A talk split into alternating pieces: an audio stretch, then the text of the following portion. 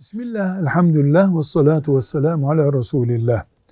Siyer kitaplarında çokça duyduğumuz Peygamber Efendimiz sallallahu aleyhi ve sellemin amcasına söylediği, Ebu Talib'e söylediği amca sağ elime güneşi verseler, sol elime de ayı koysalar bu davamdan vazgeçmem şeklindeki hadis olarak rivayet edilen söz bir hadis ilmi kriteri açısından çok sahih bir bilgi değildir.